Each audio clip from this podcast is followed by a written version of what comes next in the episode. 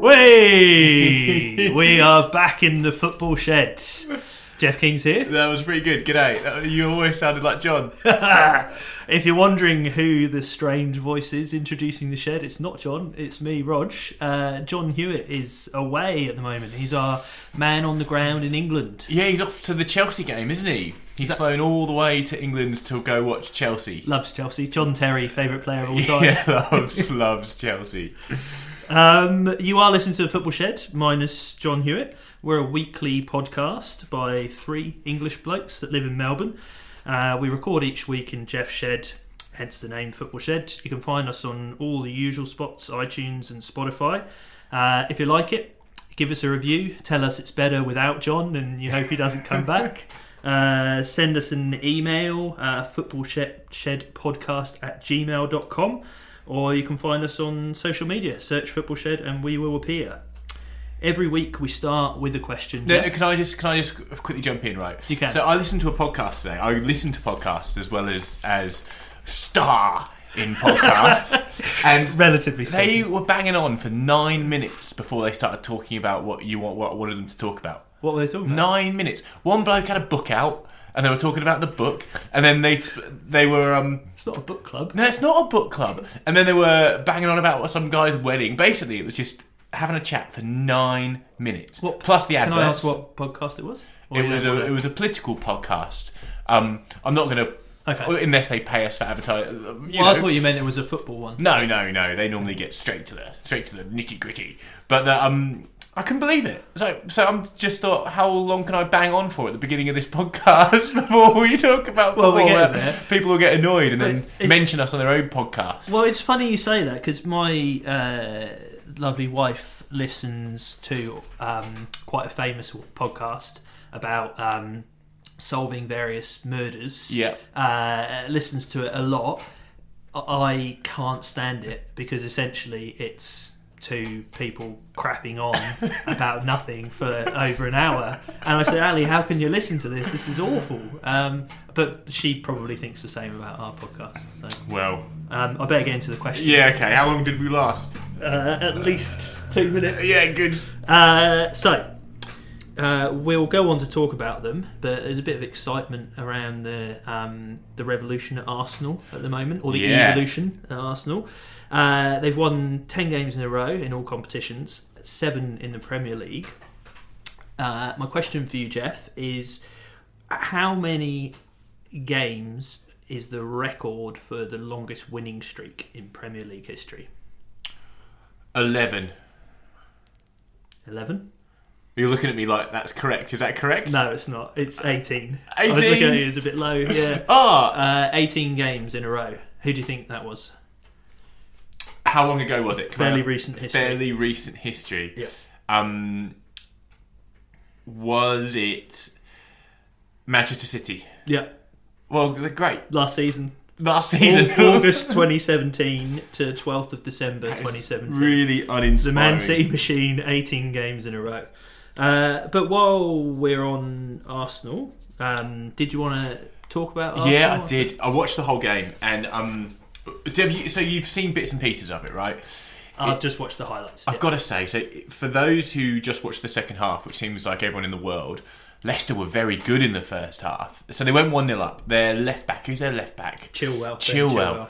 Fuck, he was great. It's quick, isn't he? Because he outpaced Bellerin to get to that ball, and Bellerin's like always touted as being the quickest fullback in the league. So Bellerin's hair is weighing him down. So horrible. It weighs me down. That's so horrible.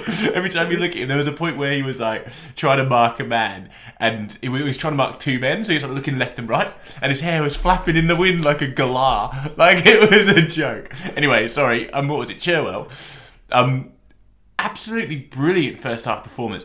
So Leicester played a formation where when they were attacking, they played 3 at the back. When they were defending, they had 4 at the back, and they were transitioning mid-play. Yeah. So, so it was Iñacho who was playing up front with Vardy. Again, it wasn't, like John rightly points out, it's not a true two-man up front job. Iñacho was playing a little bit wider. He wasn't very effective. But Leicester in the first half were brilliant. Slabhead was great. Vardy was catching on loose balls. Chilwell was amazing.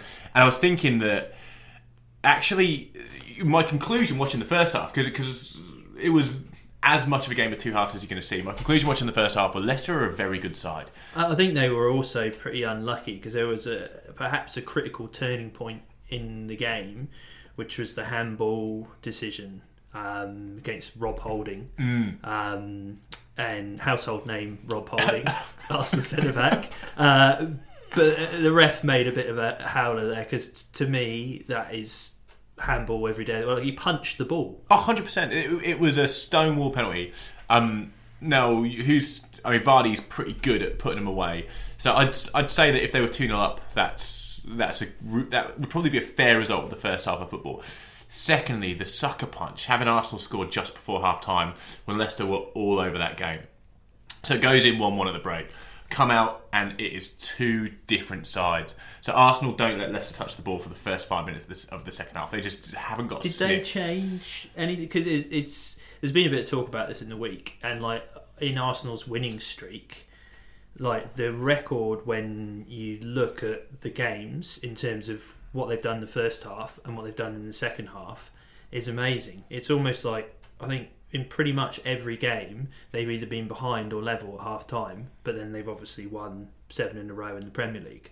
So I'm like, have they changed something at half time, or is it luck, or is it just that their style of play eventually tells later in the game? What I noticed was that they were playing a little bit more compact, and what I mean by that was there was less distance between the centre forward and the centre back, so there was less energy had to be expelled running between those two positions in transition. So the back line pushed up and the forward line didn't correspond with the push up, so there was just less space in the middle, and Arsenal can play with less space. They also, when they brought on Guendouzi, Sideshow Bob. Oh my god, what a player that is. How did they find that bloke? Where did he come from? I think he's from Greece. Outrageous Greece player. I could be making that up, I'm not sure. He looks like David Luiz, and I'm going to say that because they got the same hair, and I'm just going to make a sweeping generalisation about people with that hair. But there aren't very many people with that kind of hair. You're going to recognise him. Yeah. He was brilliant. Absolutely dominated the midfield. Played a kind of creative traditional Kante role. Okay. Does that make sense? Who did he come on for? I can't remember. I can. Mkhitaryan. Okay, yeah. So it feels like there would be a defensive change, but it wasn't. Everything went through him in the middle of the park. And when you say that there's been a bit of talk about this week, there's obviously been a lot of talk about Mesut Ozil. Mesut Ozil? Yeah. Mesut Ozil. Been a lot of talk about Mesut Ozil because he was brilliant, like very good. His first goal. Yeah, I if there was one thing I'd want to talk about this game, Leicester were unlucky. Slabhead should have scored. Great save by Leno as well. Yeah, I should say in the first half, of course, as well. Yeah. But to me, what I'll remember this game for is Ozil, and like particularly his involvements in all three goals, but like. When Ozil's at his best, everything looks so easy. Yeah. Looks like he's not trying at all. It's laconic, but it's beautiful to watch, and it's like it's effective. Like his pass for Arsenal's second goal is just unbelievable. It's succulent, isn't it? Yeah. And it's all on his left foot. It's all one-footed, but it's so when he plays like that, he is one of the best players in the world. So I'll give you a window into my life, right? So when those evening games are on, it fits really well. The reason why I can watch him really well is because time difference means that when my son wakes up at 6 a.m, I can put it on. That's great. So I can fulfil my household duties. I can make a coffee whilst the first half of football's on. Then I drop him off at childcare just in time for the second half, and when I'm on my hour commute on the tram on the way to work, I can watch the second half of football. So I'm sitting there on the tram, and when he passed that ball, I just kind of it's a packed tram. I just shake my head in appreciation, and then I look up and look around. There's a bunch of people watching my phone, like watching the screen over my shoulders. A big grins on their face. I'm like, oh, here we go. We got a whole gang. Then the third goal. That third goal was marvellous. Is that we talked about Arsenal's goal last week? Geez, we've been remarkably positive about Arsenal lately, but we talked about the headers. Whether it was lucky or brilliant. So that was a brilliant goal, but I think this one trumps it. Like, everything about this goal, the third Arsenal goal, was brilliant. It was immaculate. It was absolutely immaculate. To know that there's been so much build-up to get to the final third, and then to do that step over, like to let it go through your legs, and then to get the return ball. The arrogance of that, knowing that it's on the end of what is already such a brilliant move. Like, you're being... Is it arrogance? Well, I just think it's not thinking about it. It just comes so... It comes so naturally to him. And my favourite bit about the whole... Like, the dummy was amazing. But I also... Like, Harry Maguire, you know, had a great World Cup, is a very good centre-back. He's one of England's centre-backs. But he just looked like an absolute mug. Like, Ozil just stepped over and then spun in behind Harry Maguire. And I reckon, you know, Harry Maguire could almost know that was going to happen and try it 20 times, and he still would get nowhere near Ozil. Like, it was like he just was looking round, and then Ozil's already flipped it to Aubameyang, who's put it in. 100%. And the thing about both of those goals... is there wasn't anything positionally at fault with the Leicester players. Their Arsenal's second goal, for example, with that, you know, succulent through ball by Ozil, Leicester had five men standing in a line perfectly. There was no one man playing them on side and letting the team down. They were perfectly positioned to defend exactly the situation that they were in. Yeah, you're right. And yet still the ball just got threaded straight through. It's just too good. Arsenal had two men behind. Yeah. It was absolutely wonderful to watch. And again, when that third goal went in, I just smiled, shaked my head, looked down, and again, I had a whole bloody crowd of people on the tram watching over my shoulder. It was brilliant. Yeah, his little flick and the step over were two of the best things I've seen this year, I think. So he's now the top scoring German in Premier League history. Oh, is he? Do you know that? Yeah. Gone ahead of Klinsmann? Klinsmann.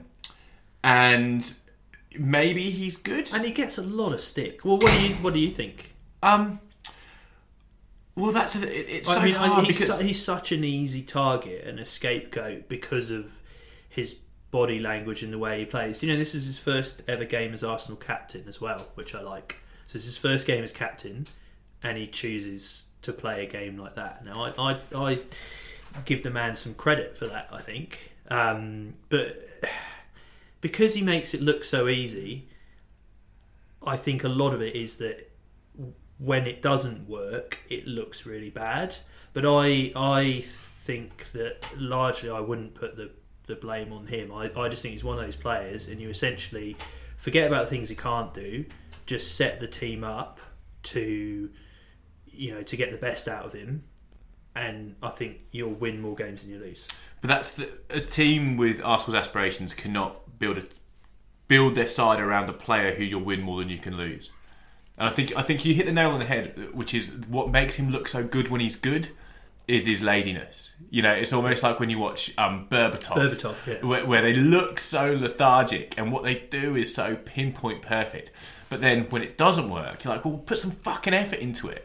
And he divides opinion because of that. So when he has the same level of bad game that, for Leicester, someone like James Maddison was having, you're not going to look at James Maddison and go, well, you're not trying. You're not even trying, James. But you're going to look at Ozil and go, oh, he's not even running for that. He's not even, or that kind of pass. It's not time, no time for a Hollywood pass when you're chasing the game. But you give that to Ozil all the time. And maybe we don't appreciate what we've got until it's gone. Maybe there'll be a point where Ozil goes, I'm fed up of all of this. It'll bugger off and we'll go, well, actually, that kid was class. Yeah, and Mourinho found a place for him. Well, till he left, but he played him at Madrid, and Mourinho's like the ultimate pragmatist. And I kind of feel like if he found a role for Ozil in his team, then, you know, that says a lot about Ozil. That he's crap at defending. Well, no. I mean, but Mourinho played him. So I think if Jose Mourinho plays a player like that, then, you know, it suggests that he thinks he's good enough, even though he doesn't do the bits of the game that Mourinho really wants you to do, which is the defensive parts. Like, we've seen what he's done with Rashford and Alexis Sanchez and Martial, etc. But yeah, no, I think it's just, I agree with it. One, we've just got to enjoy it, and he's here. And I mean, I talked about last week, it's a two-horse race. If you look at the table at the moment, Arsenal's win puts them up into fourth, the table at the moment looks remarkably like somebody's pre-season predictions. But are they a legitimate challenger for top four or the title? Where do you see Arsenal? It's hard to include the title in any of these conversations. So I'd like to kind of exclude that, because what Man City are doing is inhuman. So I don't think they're going to win the league. I think they have every chance to get top four. The two teams which I think have gone under the radar, I say gone under the radar, everyone's banging on about Liverpool, and rightly so, but they're not playing very well, but they're still winning games of football. You can say the same about Spurs. Spurs are poor this year, but they're winning. So for Liverpool to be on, joint top, 23 points, Spurs to have their record best ever start to a Premier League. Is it really? Yeah, and they're playing poorly, and they've got a lot of injuries, and yet that's already what they're achieving, and they've come second before. Yeah, and traditionally they finish the season well. Yes. As well. I spoke to a Liverpool fan yesterday, and we're talking about Liverpool going well, and I was sort of saying how it's un-Liverpool that they're winning games ugly and being effective. So that's a good thing, and when they get it together, they're going to be right up there. And I mean, he turned around and looked at it a different way and said, "But we're sort of nearly 10 games into the season, and they haven't looked very good yet. At what point do you start getting worried about not playing very well?" And I guess that point probably only comes when you stop winning games. That's exactly right. You can not play well and win the league, as long as you keep winning. True. You'd argue that some of the later United teams under Ferguson weren't that great, but he just found a way to win games. His last United team that won the league the year he retired was a crap team. Dog shit. That didn't play very well, and yet still they won the league. But they won how they set themselves 10 up. Games over Christmas, 1-0. And that's what you do, but Liverpool have only conceded 3 goals this season. So, another scratchy win for Liverpool. Yeah. Now, football is a balance, right? And here's the thing. So Liverpool have the best defence in the league. They've conceded 3 goals in 9 games. There's no way you could have said that and kept a straight face at this point last year when they were starting Dijon Mustard and he was bad.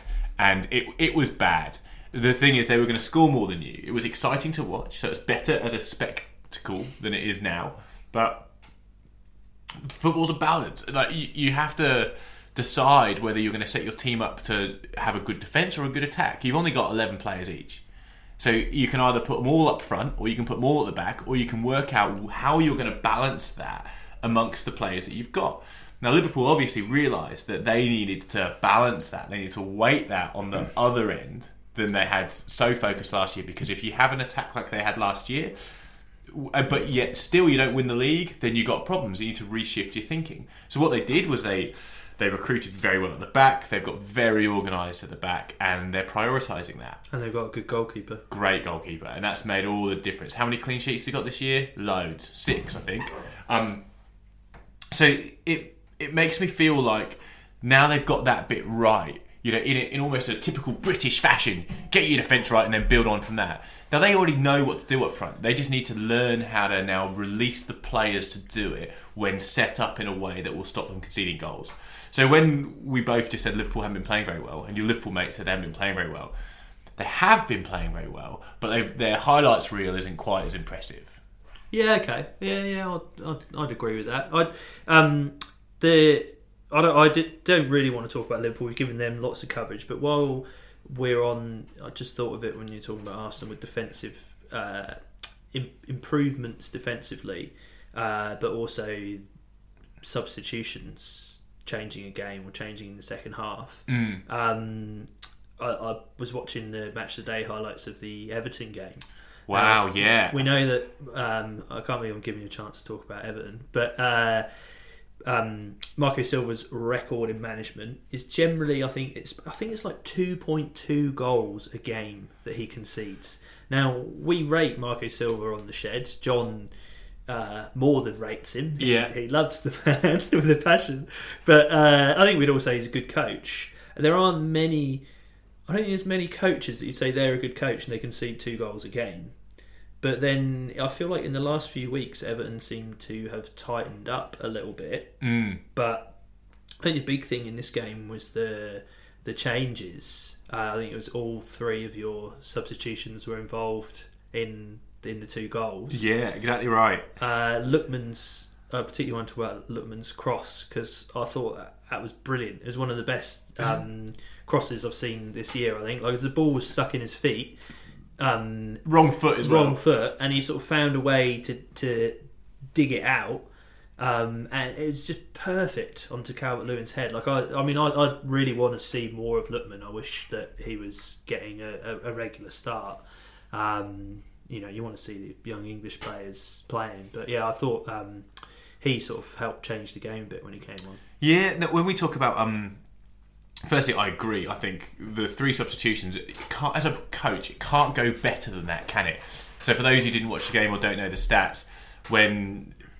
the three guys that came on were Cenk Tosun, Ademola Lookman and Calvert-Lewin, and they got an assist, a goal and a goal to win 2-0. That's great. Yeah. But when you talk about the balance, right, so the last 15 minutes of that game of football, Everton were playing a 4-2-4 formation. Yeah. They'll just like comprehend that for a minute. So they went for it. They were 0-0 and they went for it. They didn't Sam Allardyce. They didn't respect the point. They all respect the point. They did the opposite. They went, fuck you, we're better than you, and we got 10 minutes to prove it. So they went 4 up front. And they scored 2 goals in 3 minutes. I think that is such... we talk about the arrogance of Ozil. I think that's such kind of arrogance of the coach to go, actually, I believe in this. I'm going to change this. I'm going to do it right now. And if we lose trying, I'd rather do that than limp to another day. And it feels like that's the way he coaches. The problem is that when you talk about his history, is it's going to take a few years for those stats to dissipate, because he spent a couple of years in the Premier League at very, very poor clubs. One of them got relegated, the other one he got the sack from. And I think those records, true, yeah, they're going to follow him until he has a consistent run of good results at a good club or at a club that backs him in the right kind of way to really kind of balance that out. So I think we can pull those stats out for the next year or so without it changing and be equally surprised about it. One of the players I'd like to highlight from this is Gomez. You see Andre Gomez in the midfield? Yeah. He started. So this is his first start of the year. First game, appearance. Okay. So he's been injured. He got injured in pre-season for Barcelona, and he's been coming back from fitness. Now, I read an interview with Gomez this week, and he was talking about his time at Barcelona. So he signed from Valencia. If those don't know him, he's a Portuguese guy. Signed from Valencia to Barcelona for €30 million or £30 million. Was deemed Barcelona quality, next big thing. Had an indifferent start. First game was excellent. Had an indifferent start. Then slowly became a bit of a scapegoat. Had a couple of shonky performances. Then in his personal life, he was getting harassed in the streets. He was getting abuse. His family were getting abuse. So he'd moved to this new city, and he's only young and like 23 or something, because of his performances for Barca. So he'd gone from a team that he was the main man, everyone was happy. He'd gone to Barca. He'd started off well, high hopes. It had gone poorly, and because of that, his own personal life, he was really struggling with it. And he was mentioning having depression, he was mentioning fearing his family, he was mentioning becoming isolated, not talking to anyone. So his move away from Barcelona was as much a move away from the football club as an escape from a world in which he was less happy. Now, he knew Silva, so he knows Marco Silva. They're both Portuguese, and they knew each other when Marco Silva was at Valencia. So one of the reasons why he came to Everton on loan was to go to this kind of father figure who he had a relationship at his previous club when he was still happy. Now, take all of that to one side, he is a really good footballer. If Barcelona sign him for $30 million, then he's clearly got some ability. He's so silky, and he's just coming back into fitness. So we're not going to go, oh my God, look at that guy, his debut set the world alight. But he's so silky. He reminds me of a younger Mikel Arteta. Like, he's that kind of player. Really love Mikel Arteta. I love the young Mikel Arteta. So, I mean, as far as that goes, the only way is up for the Everton team. 3 wins in a row. It's a good thing. And I think that if your midfield contains a player like that, with the front 4 we've already discussed in previous sheds, I think it's an exciting time for those fans. And up to 8th. So you're nearly in your cherished 7th spot. Above Man United.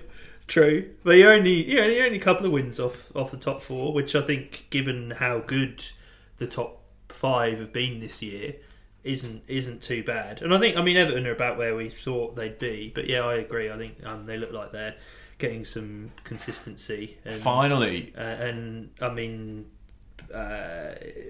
having that quality to come off the bench. Like, I'm still not completely convinced by Tosin, but it was a good finish. Like, he looked quite quick for his. Yeah. I was quite surprised with his turn of pace to get on the end of that. I mean, if we're going to start having aspirations as a football club, I think Everton need a better striker than Cenk Tosin. Well, but I'd argue that you've now got one in Richarlison. Yeah, I agree, but I just think that he's not enough, and Calvert-Lewin is 100% effort, and it kind of masks the lack of natural footballing ability. Is he your new Iñacho? Well, no, because he's got more he's more skillful than that. He's the opposite to Gomez. Do you know what I mean? It's like Gomez was a bit slow but super silky. Calvert-Lewin's a bloody athlete, but he's a bit of a spade. Yeah, I'm not completely convinced by him. Like, he's the new James Vaughan. If you remember James Vaughan, he's the new James Vaughan. Ah, but he's better than James Vaughan, isn't he? James Vaughan never even played. I hope so. Disappeared into obscurity. We should talk about now. I want to talk about Chelsea and Man United, and I mainly want to talk about it because we watched the game, mm-hmm. which I really enjoyed.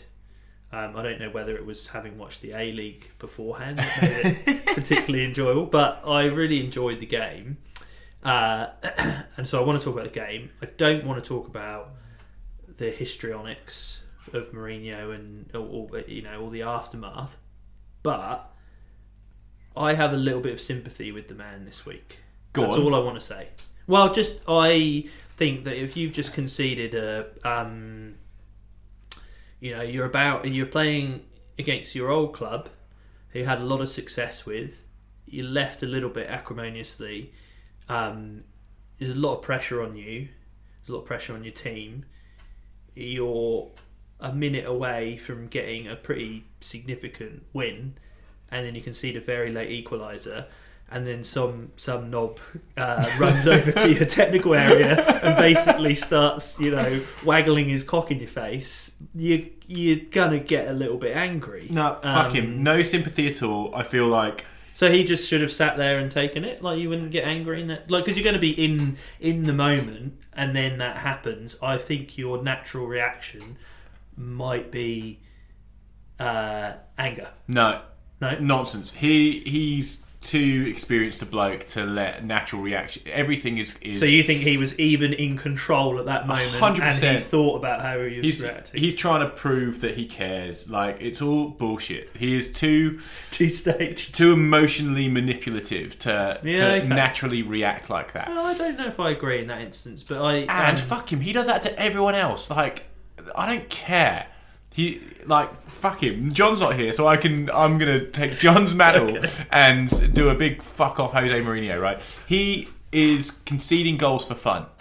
So yeah, I mean, let's talk. If we talk about the game, I agree with you, because I think the first half, Chelsea absolutely slaughtered, man. Man United looked awful, didn't they? Like, Chelsea looked great. They did what we knew they'd do. They passed the ball really well, ticked it over. Hazard looked dangerous when he wasn't being kicked, but they, Chelsea did what they do. They scored from a corner, but I just thought Man United offered nothing. Like, I remember watching Lukaku at the World Cup, looked a real threat.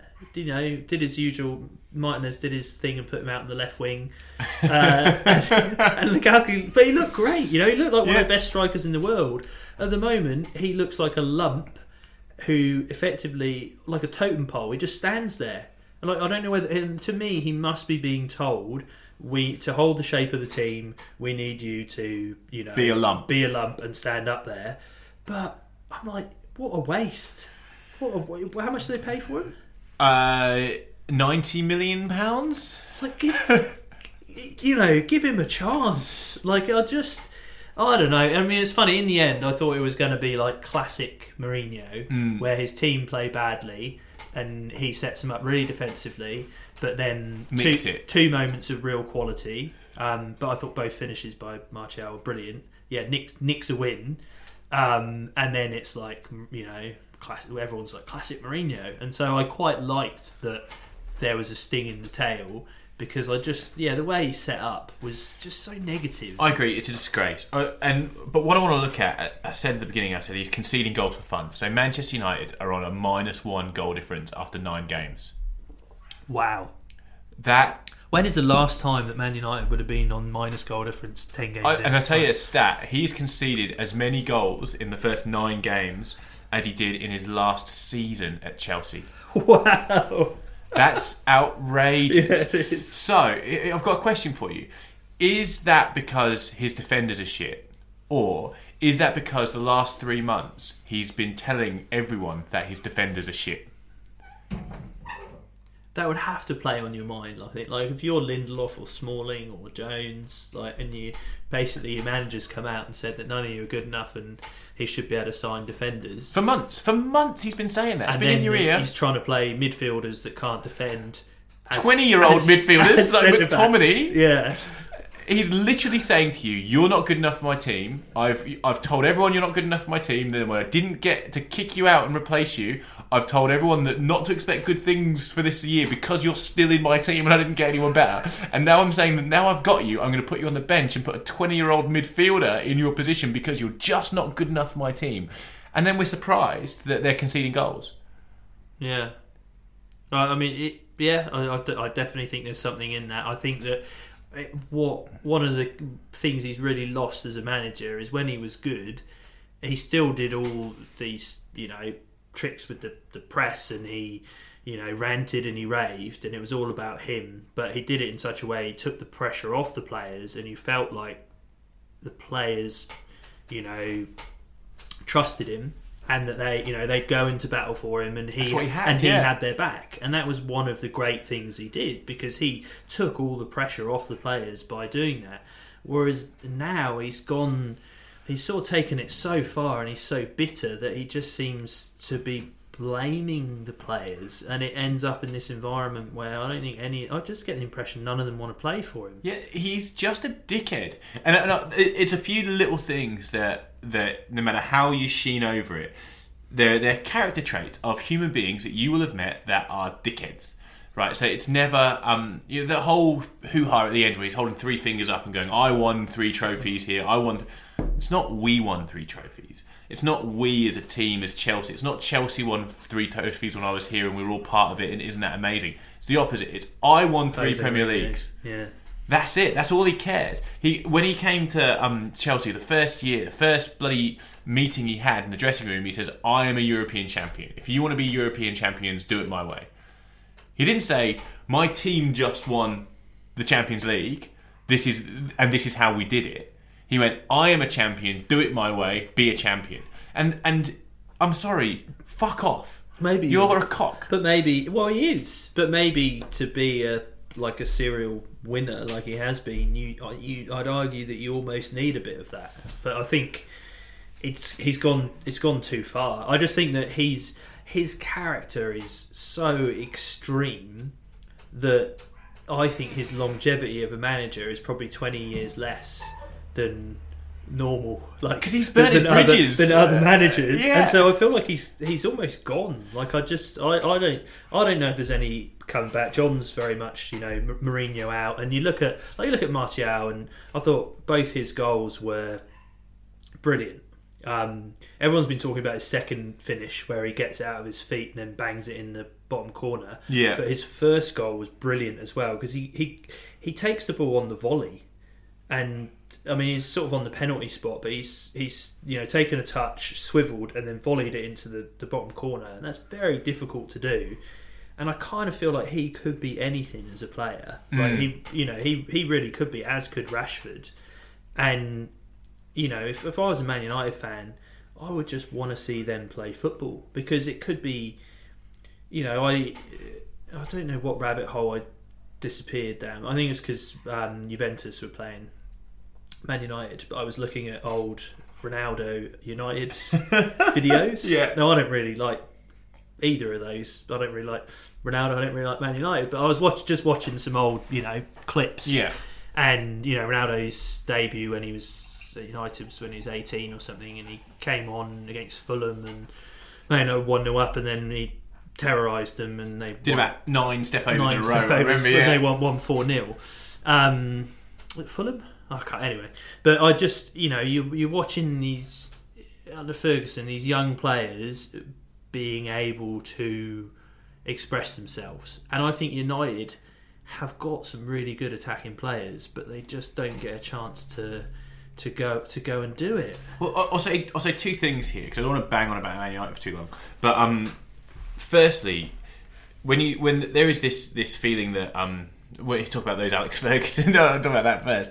The Alex Ferguson team's just attacked. Isn't it amazing to watch? I listened to an interview with Wayne Rooney recently. Yeah, we talked about it briefly last week. Where he said we didn't attack. We were told not to attack. We were told to counter-attack. And we were given freedom when we counter-attacked. And we counter-attacked with pace and skill and license to do what we wanted. But we waited for a break and waited for space and moved into it. And that was the way he set us up to play. So we kind of do look back a bit rose-tinted that they just attacked. Even their fans do. But going back to the team itself right now, they have a really, really, really good team. When you read through their players and you know who they are and you've seen them play football, their team is excellent. That to me is baffling. So when you say he needs to go, or when we have these conversations, that team can almost go unmanaged. It can be down at half time, and then they don't even need a team talk, really. They can just decide, okay, we'll try a bit here because we're actually brilliant at football. We're going to ignore you a little bit. And they can do something because they're just that good. Well, I was listening to a bit on this in the week, and there's a few people have come out and said that they came back and won against Newcastle, being 2-0 down. And, they looked like they were going to do the same at Chelsea. And there was talk of, is it Mourinho tactically changing things, or is it just the players taking it on themselves and not necessarily listening to Mourinho and wanting to do it for themselves as players, to go out and try and win the game? And I think maybe it is a bit of that, because it's got to be. They're too good not to. They've got personal pride. They're too good to just hang up their boots. And I heard a rumour this week that Mourinho was being touted for the Real Madrid job.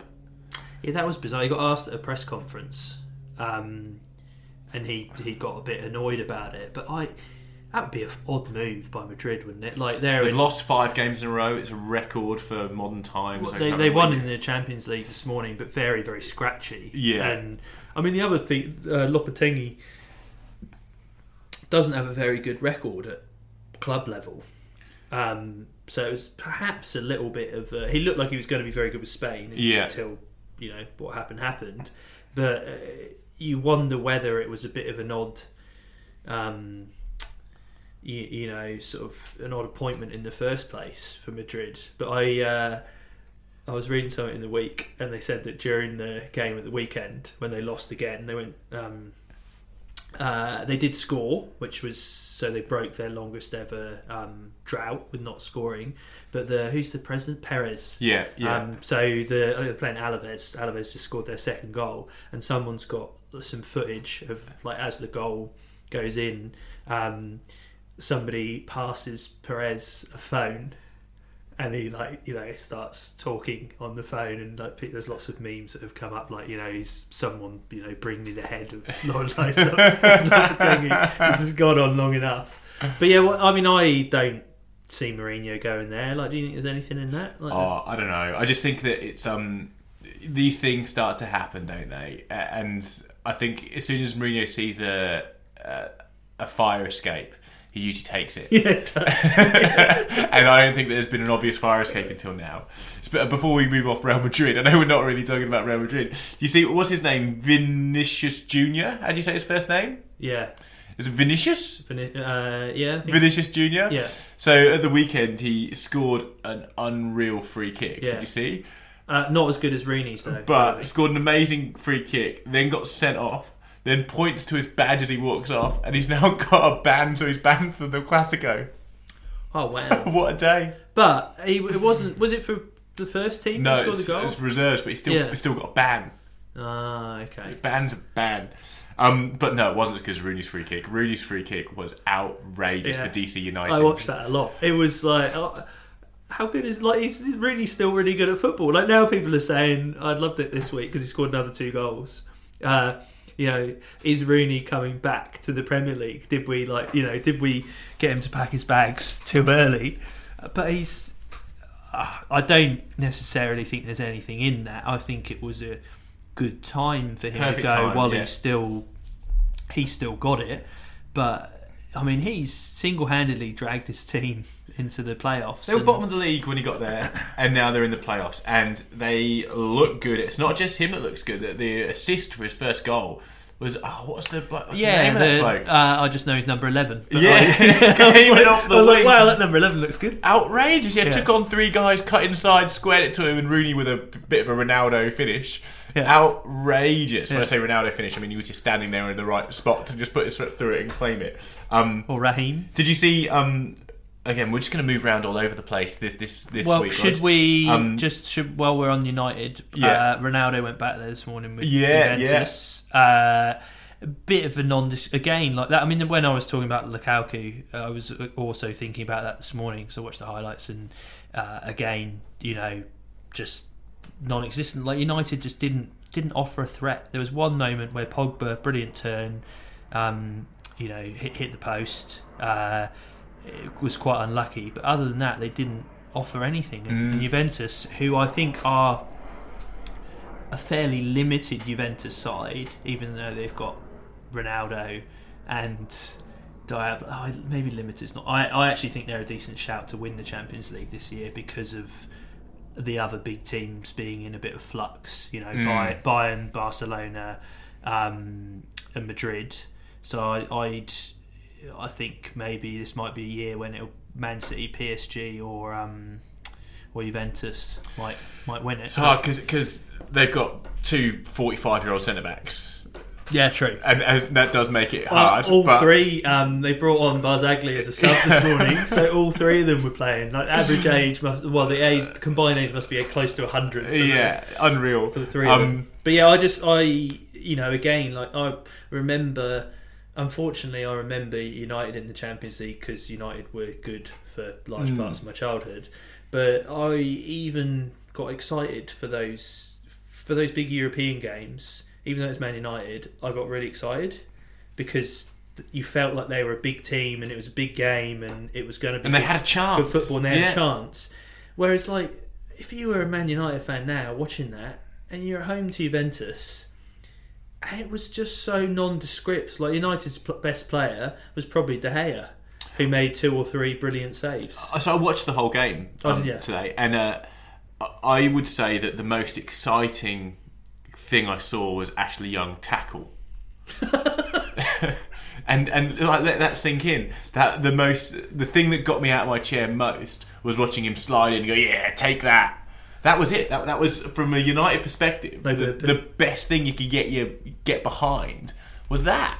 It was an aggressive 75-year-old right back, and everything else was really, really poor. As you say, it's a limited Juventus side, but the way they're structured, they overlap a lot. They're not afraid to go back to where they came from. So if they get a ball on the wing, they're not afraid to go back to the player that passed it to them. They don't just try and move forward relentlessly, which means it's composed. And they were finding pockets of space all over the park. The Uruguayan was good, but apparently. Which one? What's his name? Bentancur. Yes, he was good. I'll tell you who surprised me as well. Cuadrado. I think. The Chelsea rejects. I actually think he's pretty good. Yeah. He looks stoned.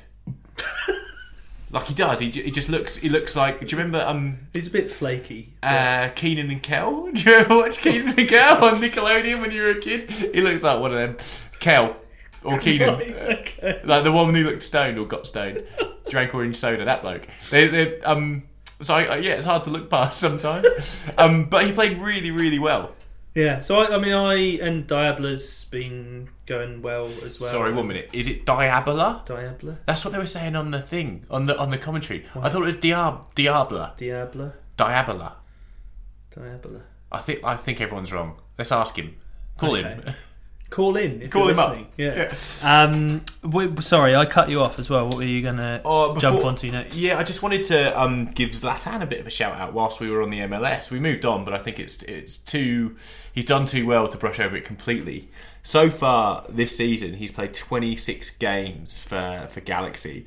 He scored 22 goals. Wow. And got 6 assists. Yeah, that's pretty good. And they're in with a shout. Would they be one of the favourites? Yeah, East Conference playoffs. It's going to be an exciting. The last game of the season was this week, so now it's just playoffs to look forward to in the MLS. So it's going to be quite exciting, I think. I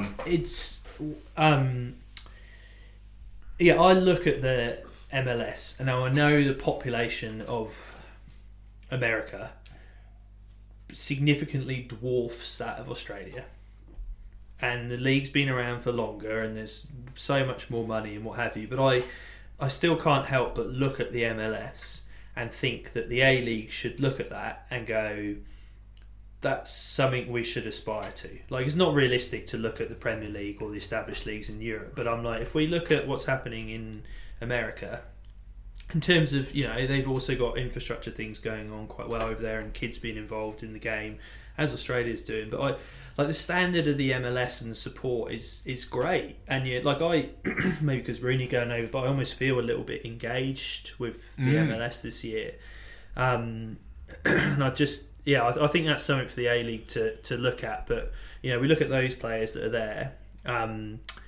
We went to the A-League on Saturday. I was going to say Mutu, but Newcastle Honda. Marquee signing for the A-League this year. I thought he looked good, and there was lots of rave reviews about him in the week, but I also thought he looked half fit at best. Like, he barely got above a jog, but clearly looked, the best on the park. A class above. But I don't know. I mean, it's a good crowd. I enjoy it. It was nice to go to a game. Obviously, we struggle with that over here. A little bit with getting up in the wee hours for the Premier League games, and it's nice to actually go to a game. And there was a decent atmosphere. There were some moments of quality. The Melbourne City's second goal was a really good pass and good finish. But other than that, it was a bit of a stalemate, the game. I don't know. I thought City neutralised the game quite well. But it didn't completely grab me. What do you think? Hype of the first game. A couple of things happened in the week before the game that I was unawares on the night. So there was an injury to a key Melbourne City player, and there was a sickness to the left back. Now it would be replaced. Now one of the worst players on the park was a guy called Delbridge, who was probably the worst left back performance I've seen without being sent off, killing a man, or scoring an own goal in a very long time.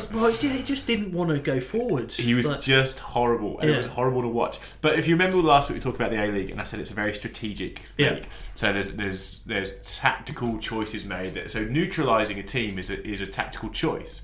And you can see that... It was someone we went to watch the game with, Rog, was talking about the one-touch, two-touch rule. So in the Premier League, if it take one touch, in the A-League, it will take two. Yeah. What it means is you can strategise for that. You can make tactical choices off the back of knowing you have the time to execute it. And I did see some of that. So I did enjoy that. I do think moments of quality were few and far between.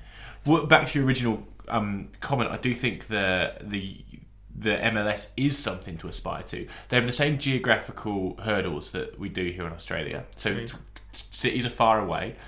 The biggest hurdle that we have that they don't is population. There are major hubs here in Australia, and that's not the case in the United States. There are hubs all over the place. Every state has a major hub. And there are 50 of them and not 7. So there are things to struggle, but still I think that league has matured so well. I'm impressed by the standard of football, constantly impressed by the standard of football, and the crowds they get. To get 60,000, 70,000 in Atlanta, it's absolutely brilliant. So I think that you can bring football to a country that is already beholden to other sports, and it's not destined for failure. And one thing that the two countries do have in common is in the United States, they got basketball, they got baseball, they got NFL. Yeah. And they are the dominant sports. Here, there is AFL and there is cricket. and they are the dominant sports. Well, rugby as well. But rugby's on the way out, I reckon. Well, it depends where you go. If you go to the north of, northeast coast, rugby's the biggest sport. Yeah, but they're the same challenges, You're bringing football as a non-native sport to a country that already has its pre-existing DNA. Yeah. So what they've done right is they've got the kids in, and they've done it 20 years ago. Yeah. So what we're doing here, rightly, is investing in that youth football. Yeah, so maybe it's just time. Whilst we're talking about the game, can we quickly talk about VAR? Oh, go on. I know you love VAR. I'm a big fan. I'm not. We know that. I got really annoyed about this. Talk us through the incident. Not necessarily because of VAR, but perhaps the way it was applied. So go on. What happened? So the incident that I'm referring to, for those of you that haven't seen it, is Melbourne City were attacking, and Fornaroli, who's a bit of a scrapper at the best of times, was going on a run on the edge of the area, takes a tumble. The referee gives a free kick on the edge of the area, right on the edge. Then plays held up for a while there's a bit of argy-bargy, and then we get the VAR signal that comes up on the screen in the ground. The ref runs over and looks at it on the screen, and he watches the replay back. So he's been provided with all those tools necessary to make a decision. There we go. And then he gives a penalty. Now, the issue that I have with this, and perhaps where you and me disagree, is that the incident did take place inside the box. So if it was a foul, it should have been a penalty. The issue I have is that when you watch the replay of it, even when you see it in real time, but particularly when you see a replay, there is absolutely no way in the world it's a foul, and Fornaroli largely just throws himself to the ground. But the referee apparently, and this is the bit that annoys me. So the referee gives a penalty. Melbourne City missed the penalty, but still score a goal. Score the rebound. And there's a lot of controversy about it. But after the game, the A-League came out and they've said that VAR is great. We think VAR did its job. In this instance, we think the referee made the wrong decision and he could have changed his mind on the decision and it would have been a drop ball. So he could have not have not given a penalty and it would have been a drop ball. Now, I think that the A-League has completely thrown the referee under the bus, because one of the issues I have with VAR, and we talked about it at the World Cup, was the referees feeling this additional pressure of, they've made an original decision. They're then watching it on a small screen while 40,000 people he's going to be very aware of are watching, and all the countless people on television. And he's then got to make a decision. Now, I think that puts so much pressure on the referee, and I think that if VAR is to be effective, there should be opportunity there for somebody else to make an objective decision if the right decision's not being made, or to perhaps overrule the referee. And no, I just disagree. I hear your point, but I disagree. But I feel like we've got VAR, but we're in a situation where the wrong decision is still being made, because no matter what tools we provide a referee, we go on the referee's judgment call. Well, then, but then don't have VAR. This is my biggest issue. If we want to, I completely agree with you. I completely agree that we should just go on a referee's call. But if we're going to do that, scrap VAR completely, because let's just go on our lines. But no, the problem here was not VAR. The problem was the referee. The referee made an incorrect call on a foul, and the referee, when seeing the replay of a foul, still considered it a foul. That's not VAR's fault. In fact, we as football. You and I, football, the universal football, has given that bloke every tool he possibly needs to make the right call. Rightly so, in my opinion. He should have those tools to use. The fact that he still made the wrong call That's his fault. But and he should be going through a bloody new training module. Like, that's the thing. That's someone not performing well at their job. That's not the fact that we've given you. You sound like the A-League. Well, I mean, they're right. It's like I've given you a car with an airbag, which means you're not going to die, and you still crash it. It's not the airbag's fault. We're not going to get rid of the airbag because you're a shit driver. We're going to keep on building these tools up to make sure that we're mitigating the risk of all of these things. But if you're a crap driver, Roger, you're still going to crash and die. What we need to do is train you to be a better driver at the same time as giving you new tools. Now, we need to make sure that he as a referee is two things. Number one, confident in that situation emotionally. That means he can overturn his own decision without letting the crowd get to him. Number two, makes the right decision in the first place because he's a more astute referee. They're the things that we need to concentrate on now that we have these tools that they can use. I would also argue, I think in a lot of instances, the thought process of making a decision is helped if you can discuss it with somebody who's also a knowledgeable person. But sometimes we all do it in our day-to-day, whether it's in our job or just trying to make a decision on what pants to wear. Like, sometimes it's useful to be able to bounce a decision off somebody. Do you bounce what pants you're going to wear off someone? No. I was just using it as an example. But if you wore shit pants, would it be the pants' fault? No, but just hear me out. In rugby union, now, they've been using effectively a VAR system for a long time. And it works very well. There's no arguments with it. You know, I would say that 9 times out of 10, at least, the right decision is made. Now, rugby is another sport where there are lots of things happening and permutations. It is more in straight lines, so it's perhaps easier than football. But when the referee makes a decision and he wants to see it with the you know, video referee, you can hear it as a fan. But the other thing is that he has a discussion with the fourth referee. So they talk through the decision together and they talk about the decision that they're going to make. And I think that is really good, because I think having that, you're going to have a more rational response than if you're effectively just judging your own call. So can't he talk to the linesman? Don't they already talk to the linesman? Well, I don't know. I think that's what I mean. We need to get to the bottom of this. It's the process, because to me, that when that decision was made at the weekend, I've gone back and looked at it. It was like the referee was completely on his own. He's gone over to his screen. You know, the linesmen weren't there with him. It was just him. He's made, and then he's just stuck to his guns. I do think that the referee was at fault there, not VAR. I think that distinction I'm keen to drive home. It's not VAR's fault. In fact, VAR did a good job by saying it was inside the box and you thought it was outside the box. But actually, the referee made 2 shit calls in a second. Well, what about the application of VAR then? The application of the referee. That was the problem. Couple of other things before we move off last week's Premier League, and I know we were going to be running short of time, but did you see that Player of the Season nomination got an assist for Spurs? Sissoko. Player of the Season nomination. Yeah. I think he's pushing for Player of the Year, Sissoko.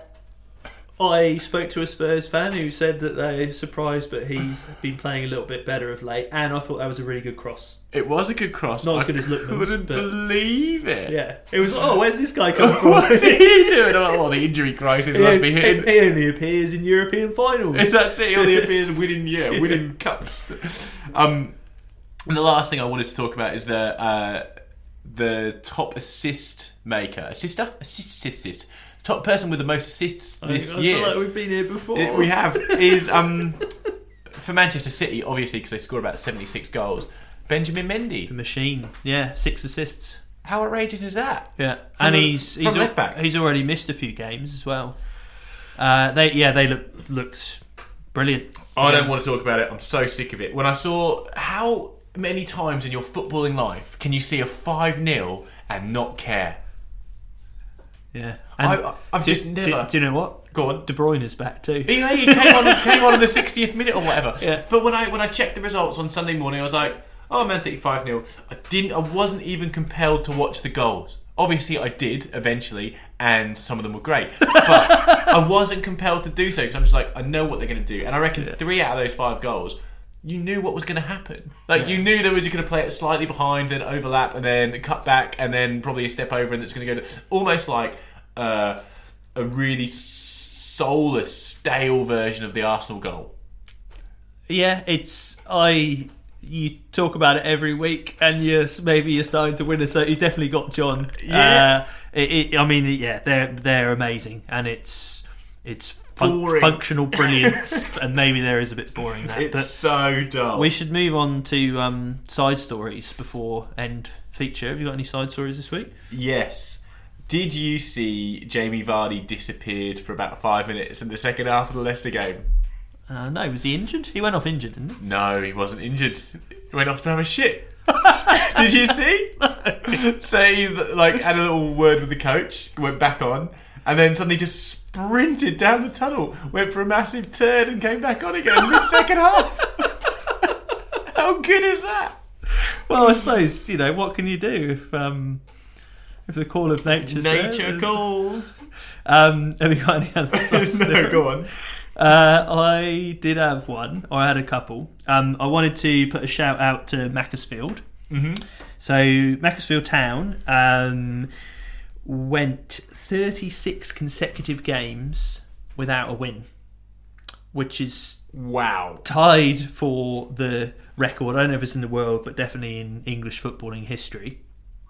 But then last weekend they beat Carlisle 2-1, so they didn't get the record on their own. I bet they're kind of disappointed by that. Wouldn't you be kind of disappointed? Well, I don't know, but my favourite bit is they then had a game last night against Northampton. They lost 5-0, so they got up for that one game, and then we're back again. But they're gonna right lads, another 37 to go, and we'll get that record. But the other one that I briefly wanted to touch on was a couple of weeks ago. A manager had a cabbage thrown at his head. Who was that? Who got? Steve Bruce. Yeah, Steve Bruce got a cabbage thrown at his head. And I was reading about what are the weirdest vegetables that have been thrown onto a football pitch. Oh yeah, as you do. Busy week at work this week, Rog. I think I looked at this last week actually, but the favourite I found was.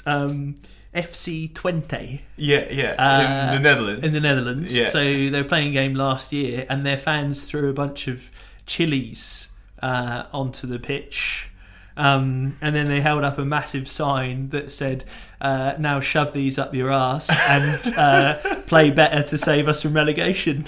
Something like that. I don't know how they're related. Did it work? I don't know. I just saw the story and laughed. So wow. That was, yeah. That's really good. If you seen there's a new fine structure for if you're on holiday in Amsterdam, if you're just a casual punter in Amsterdam, there's now a new set of social faux pas. So if you smoke too much or take mushrooms and ponder about and poo in the street. Well, yeah. So it's £350 if you piss in a canal. This is a fact. And it's in pounds. So they actually specify pissing in the canal. Piss in a canal, or defecate in a canal, however they put it. 200. Well, there's quite a difference there. Yeah. £250 for puking in the street. I'm doing this off memory because I read the article today. I'm like, that's absolutely brilliant. I just feel bad for people in Amsterdam. Well, that's the whole point. They're saying that they're a nice, welcoming city, but they don't want. And this is the governor or the mayor or whatever he was, the king of Amsterdam, the political king, said that we don't want people like English bucks parties. Yeah. He genuinely used that as the single example he's going to use. Them and the whole of Spain.